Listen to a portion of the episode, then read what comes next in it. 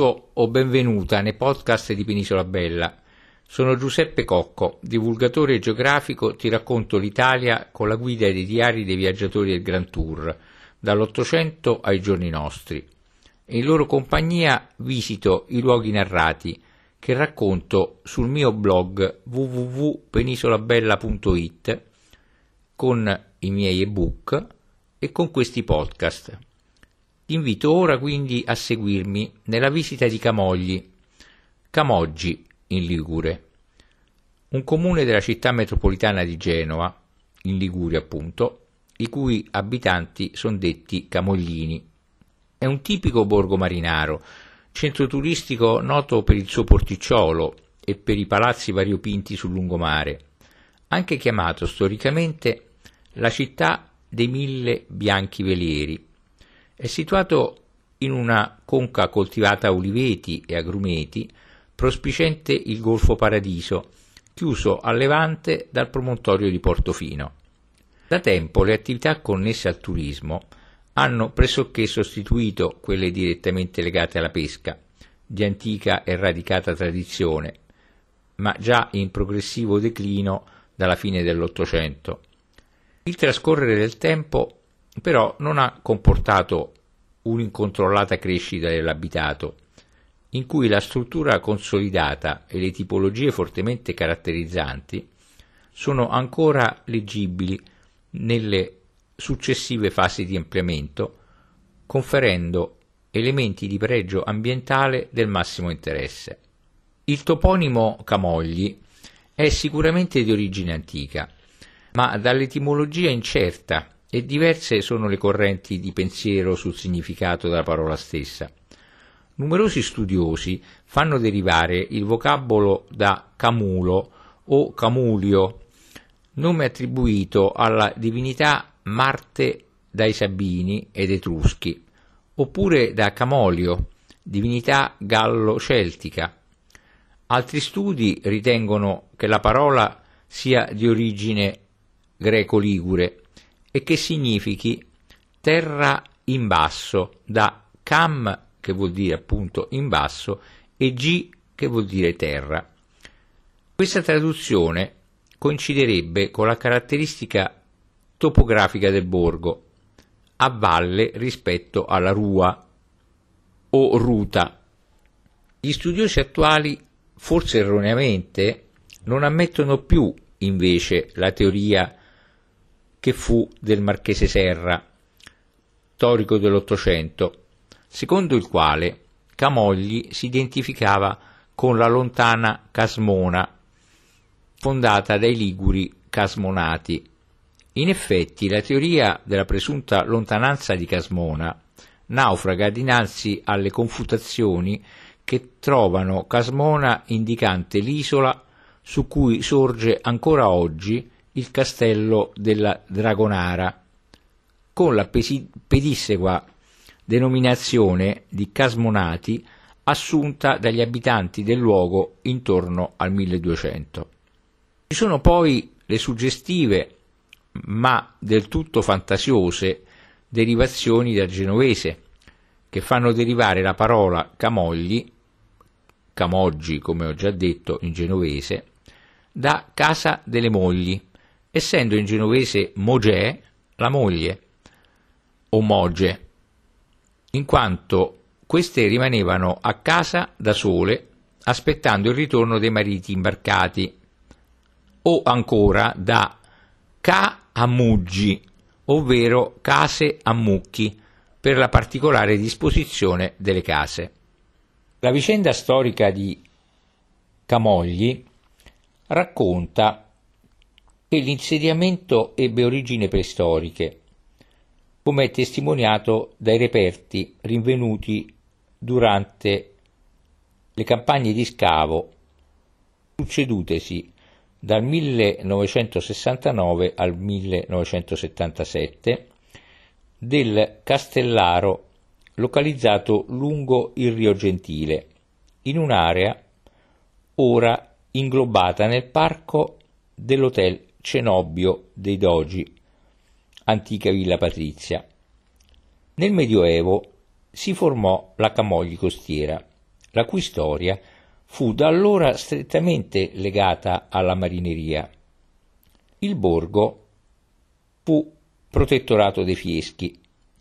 Dal 1500, vivendo le incombenti scorrerie del corsaro turco Dragut, si unì più strettamente a Genova, che provvide alle sue fortificazioni e al consolidamento del porto, completato con la costruzione del molo nel 1624.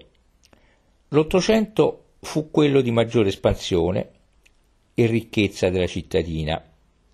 Dopo la battaglia di Abukir del 1798, in cui era andata distrutta quasi completamente la flotta ligure, utilizzata da Napoleone contro gli inglesi, gli armatori camogliesi investirono massicci capitali nella costruzione di velieri mercantili che venivano appaltati ai maggiori stati europei. Nel 1856 arrivarono a disporre di un armamento doppio di quello del compartimento marittimo di Amburgo. A garanzia e sostegno di queste iniziative imprenditoriali, nel 1852 Niccolò Schiaffino fondò la Mutua Marittima Camogliese, prima del genere nel mondo, che nell'eventualità di sinistri rifondeva integralmente il danno anche con la sostituzione del velero fondato. Alla fine del 1800, tuttavia, con l'avvento della navigazione a vapore, cominciò il declino della marineria camogliese e delle attività ad essa collegate, che vennero sostituite nel tempo da quelle a destinazione turistica. Legato alle crescenti fortune economiche fu l'ampliamento dell'abitato che dal medievale nucleo composto dagli insediamenti dell'isola quale era anticamente il piccolo promontorio che chiude a sud il porto, e del Priaro, zona costiera immediatamente limitrofa, già nel 1400 si era esteso lungo l'attuale Piazza Colombo e a nord-est di questa lungo il Carruggio e il Carruggio dritto, l'attuale via Garibaldi che costituirono l'asse principale di espansione. Ancora nell'Ottocento vennero anche aperte le strade a monte, su cui prospettano grandi blocchi di case a più appartamenti, notevolmente differenti per destinazione e struttura dagli edifici precedenti, spesso unifamiliari, sviluppati quasi uni- unicamente in altezza. L'ultimo importante intervento urbanistico fu nel 1914, la trasformazione dell'attuale via Garibaldi con l'abbattimento delle case sul lato a mare del Carruggio dritto e soprano e la realizzazione della spiaggia antistante. Andiamo ora un po' in giro per il centro storico.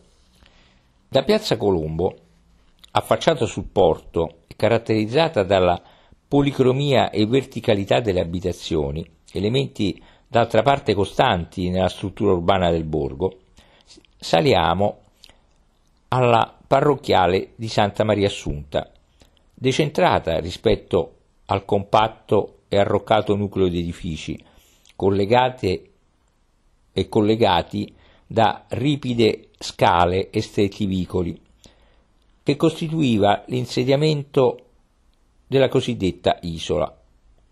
La chiesa venne costruita nel 1100 e subì nel corso del tempo numerose ristrutturazioni e ampliamenti. La facciata è neoclassica, prospetta sul sagrato seicentesco in acciottolato ed è spartita da un doppio ordine di lesene ioniche, decorazione che prosegue lungo il fianco sinistro. L'interno è a tre navate, divise da pilastri e ordinate in cinque campate. È privo di transetto, presenta una ricca decorazione in marmi e stucchi dorati. Nella navata centrale, con volta affrescata, c'è un pulpito in marmi policromi del 1700, con scala del 1883, ricavata da un unico blocco di pietra. Nel presbiterio, con volta decorata, in cui sono rappresentati gli evangelisti, c'è l'altar maggiore di Santa Maria Assunta, la titolare della cattedrale, che è una scultura lignea. Continuando nell'itinerario, in posizione elevata rispetto alla parrocchiale, troviamo il Castel Dragone, edificato sulla roccia a picco sul mare nel 1100, quale baluardo difensivo del porto e dell'abitato. Fu più volte incendiato e distrutto. Dopo numerose ristrutturazioni ha ospitato fino al 1999 l'acquario tirrenico. Poi nel 2001 è stato restaurato nuovamente e adibito a centro polifunzionale culturale civico. Dal, sotto, dal sottostante molo, prolungato all'inizio del 1900, si vedono le arcate a mare su cui poggia l'ampliamento ottocentesco di Piazza Colombo e le compatte palazzate delle antiche case dei pescatori affacciate sulla rada portuale. Da Piazza Colombo, lasciata poi a destra via Garibaldi, attraversiamo per la salita a Priaro il nucleo più antico del borgo e subito a destra, al civico 8, vediamo la casa torre medievale con decorazione ad archetti. Volgendo poi a destra nella via della Repubblica, dopo un breve tratto incontriamo sul lato sinistro, elevato rispetto alla strada, l'oratorio dei santi Prospero e Caterina del 1300 che venne ampliato nel Settecento e che ha sulla facciata murato un medaglione marmoreo con Cristo risorto, rinvenuto in mare nel 1932, mentre all'interno vi sono decorazioni barocche, un crocifisso ligneo del 400 e tele di scuola ligure del 1700. Oltrepassata quindi piazza Simone Schiaffino, proseguiamo per via 20 settembre fino alla stazione ferroviaria, che è fronteggiata dal palazzo municipale. A sinistra di questo una scala scende e ci porta all'edificio che è sede della biblioteca Niccolò Cuneo, del museo archeologico e del museo marinaro. Nella biblioteca Niccolò Cuneo sono conservati oltre 40.000 volumi. La sezione più documentata è quella storica, composta dalla ricca raccolta lasciata appunto da Niccolò Cuneo, patriota camogliese, riguardante il periodo napoleonico e risorgimentale. Alla biblioteca è attiguo il Museo civico archeologico, che accoglie il materiale rinvenuto negli scavi del villaggio preistorico di Camogli.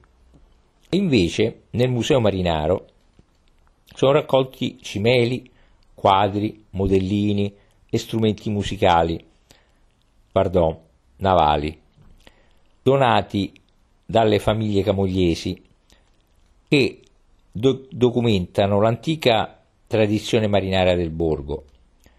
Inoltre c'è una parte che arricchisce il museo con una collezione e una biblioteca tecnico-navale.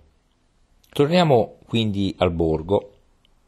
Via 20 settembre termina in piazza Matteotti, in cui si trova il monumento ai caduti e su cui prospetta il teatro sociale edificato nel 1876 ma notevolmente rimaneggiato all'interno nel 1933.